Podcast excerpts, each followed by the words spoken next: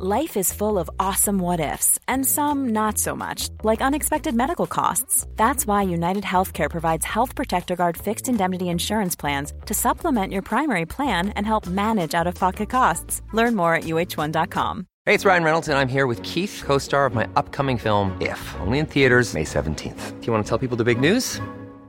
All right, I'll do it. Sign up now and you'll get unlimited for $15 a month in six months of Paramount Plus Essential Plan on us. Mintmobile.com slash switch. Upfront payment of $45 equivalent to $15 per month. Unlimited over 40 gigabytes per month. Face lower speeds. Videos at 480p. Active Mint customers by 531.24 get six months of Paramount Plus Essential Plan. Auto renews after six months. Offer ends May 31st, 2024. Separate Paramount Plus registration required. Terms and conditions apply if rated PG. It's that time of the year. Your vacation is coming up. You can already hear the beach waves feel the warm breeze, relax, and think about work. You really, really want it all to work out while you're away. Monday.com gives you and the team that peace of mind. When all work is on one platform and everyone's in sync, things just flow wherever you are. Tap the banner to go to Monday.com.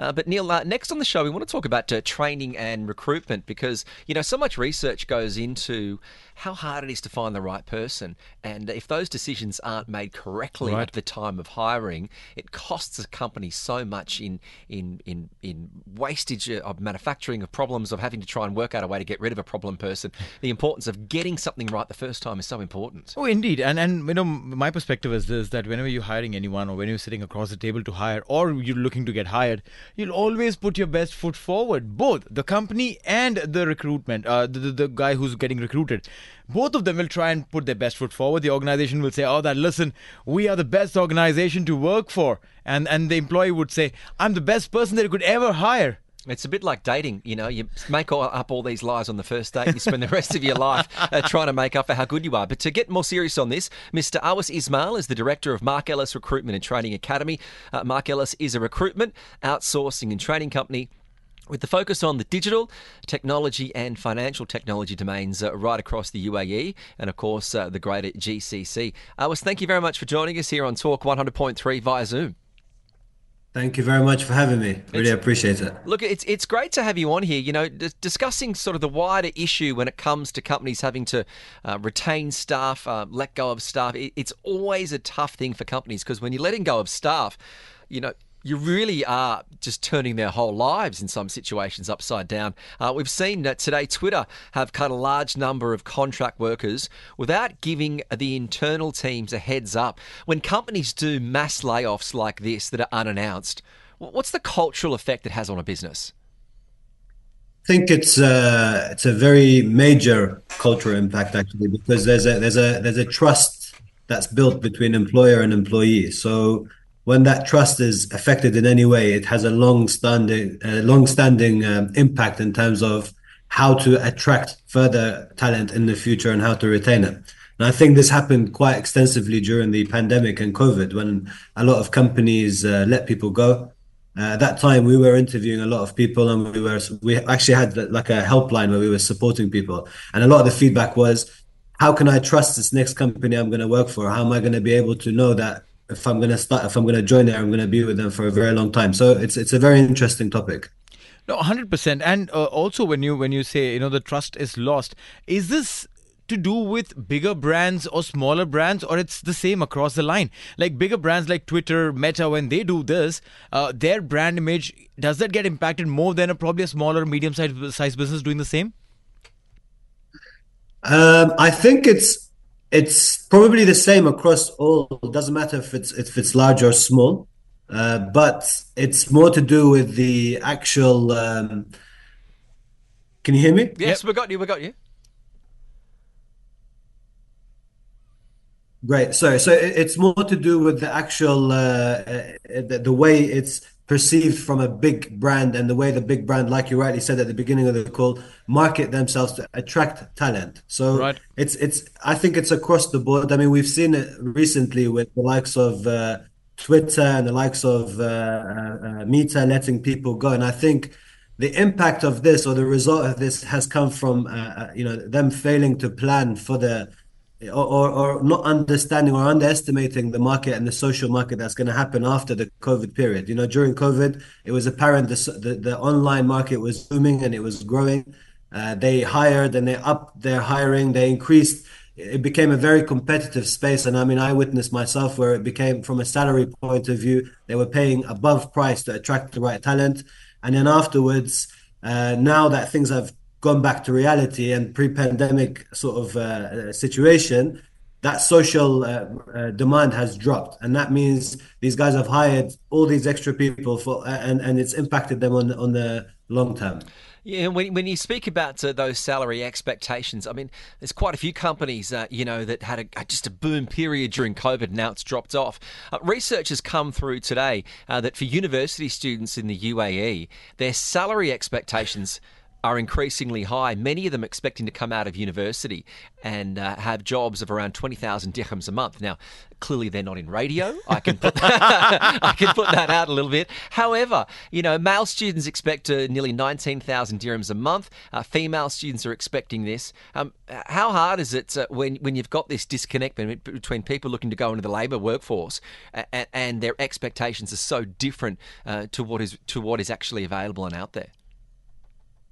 Um, very good question. I think, uh, uh, look, graduates are ambitious. There are people who study hard, work hard to get themselves to a point where they could demand a salary that they they sort of uh, uh, expect. However, I mean, talking from experience, I'm talking from somebody who's in the market.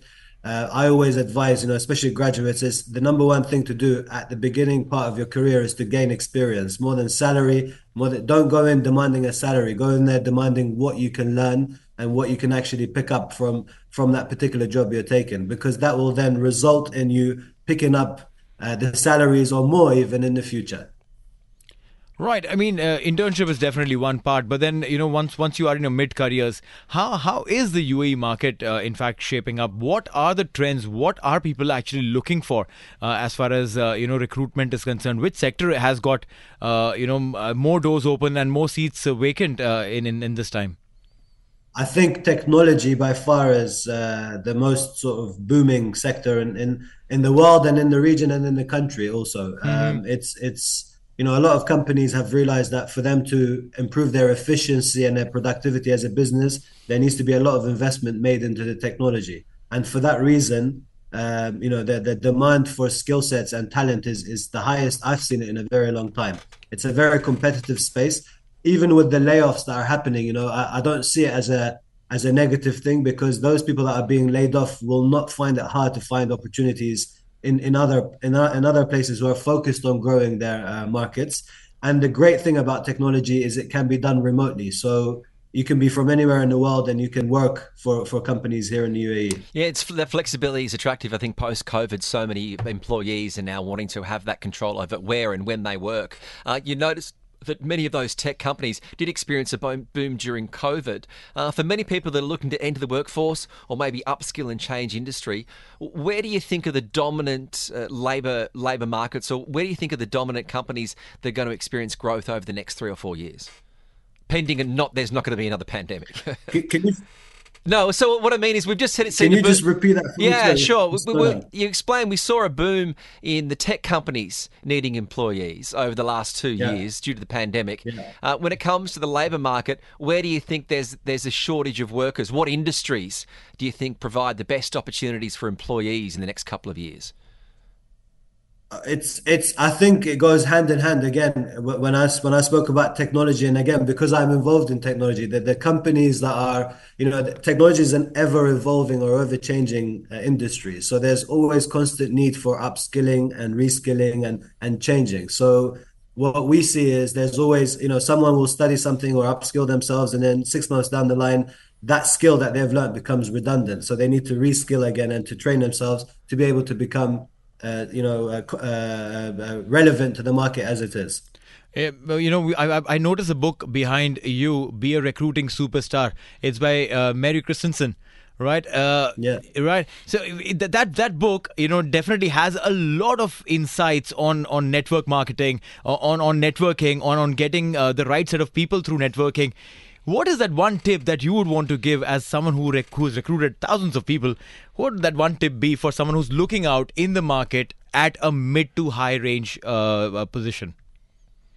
I think your closest uh, friends, colleagues, family, ex-colleagues, whatever, are your best uh, referrals. You know, referrals is the number one way to get jobs. It's always about who you know, and in a sense of those people know you, know your capabilities and what you're about, so they're able to promote you to the right person who's hiring and who's looking. So always be active, always be on on on uh, ready to sort of uh, uh, network and that will result you in, in, actually getting the job that you're looking for. Yeah, that, that's a that's a that's actually a really really good point about referrals, uh, Alice, because uh, I, have spoken twice to, to, university students this year, and, and I gave them the example: how many times have you gone on Netflix and you've scrolled through TV shows that you've completely ignored, and then you've gone out somewhere and someone has said you have to watch this show it's really, really good. And you go, really? Oh, okay. And then you go home and watch it and you enjoy it. And I said it's the same in the labour market you know that, that the power of the referral um, is is so strong. Do, do, you think that's really become more and more like is the CV dead at, at the in this day and age?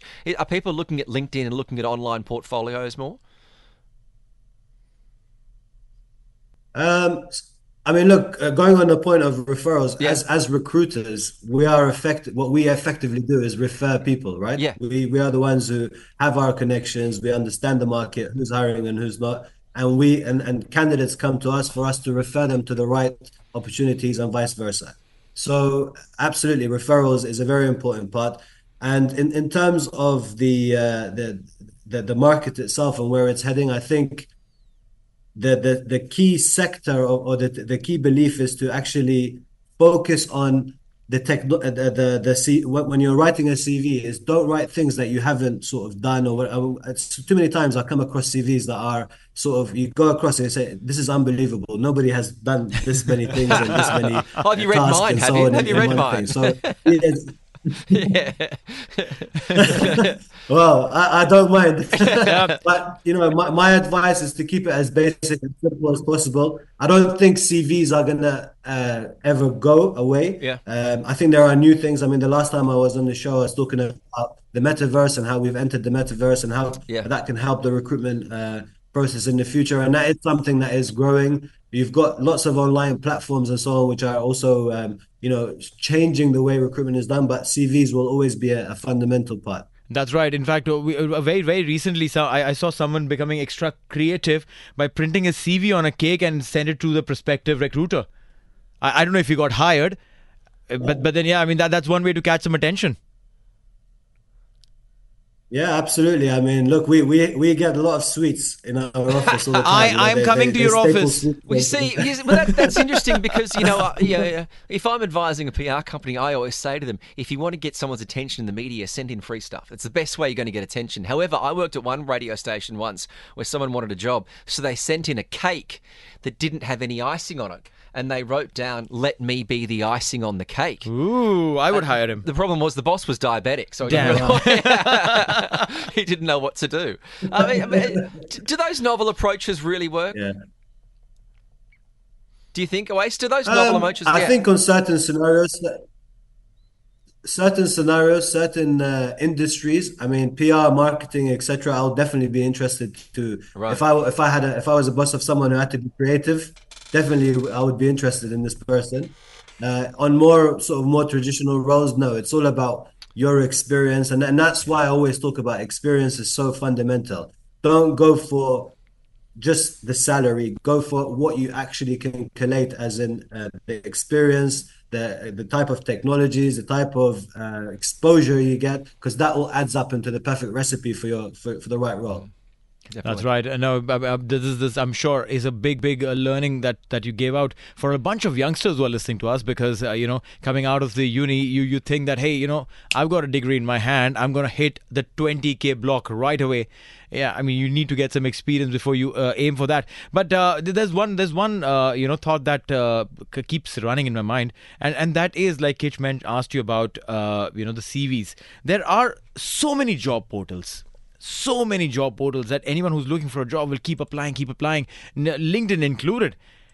It's just sad to not get a response from any of the organizations that are looking to hire. Is it something that they do on purpose where they don't want to reply to you or are they so overwhelmed with so many responses that they don't reply but then it just comes across very bad when you don't get a response saying that hey thank you for your uh, you know for for for, for uh, writing into us but maybe next time I think uh, great question, and and I think there's two sides to uh, you know the, to that coin. You could say Mm-hmm. one side, of course, that whoever applies for a job wants to hear the feedback, wants to know if Right. they have been successful or not, etc. On the other side, which is the employer or the recruiter or whoever is who's receiving these applications, uh, they tend to be overwhelmed with the amount of applications they Right. receive. I mean, uh, one challenge, and especially applications they Right. receive. I mean, uh, one challenge, and especially I've seen in this market here, is you you advertise for a specific role, and you will have people who are completely irrelevant Mm-hmm. Right. applying for the job. Uh, what that does is it floods that person's inbox, and you can have for one job you can have a thousand applicants, True. and it becomes it becomes a very tedious task to basically respond and, and Makes so sense. on. Now, the good thing is technology again is getting involved. So now there is automated systems and ATS, what we call uh, application tracking systems, which tend to allow the uh, recruiter or the employer to be able to respond even to those who are irrelevant by simply clicking a button. So that that is uh, that should be getting improved over time. But I'm completely with you. It could it could be frustrating for the, the, the candidate, but it can also be very frustrating for the for the employer or the recruiter. Well, I mean, we could talk all day. It's a fascinating uh, topic, but we do appreciate uh, your time this afternoon. Mr. Aws Ismail, the Director of Marc Ellis Recruitment and Training, and Training Academy, rather. Thank you very much for joining us here on Talk 100.3. Thank you very much, guys. Have a great day.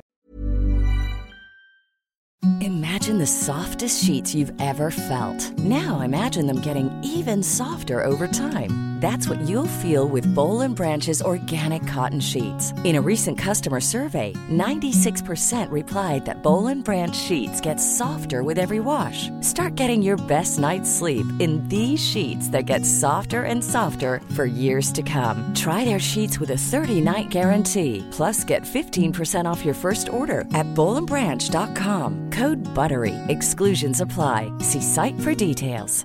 Even when we're on a budget, we still deserve nice things.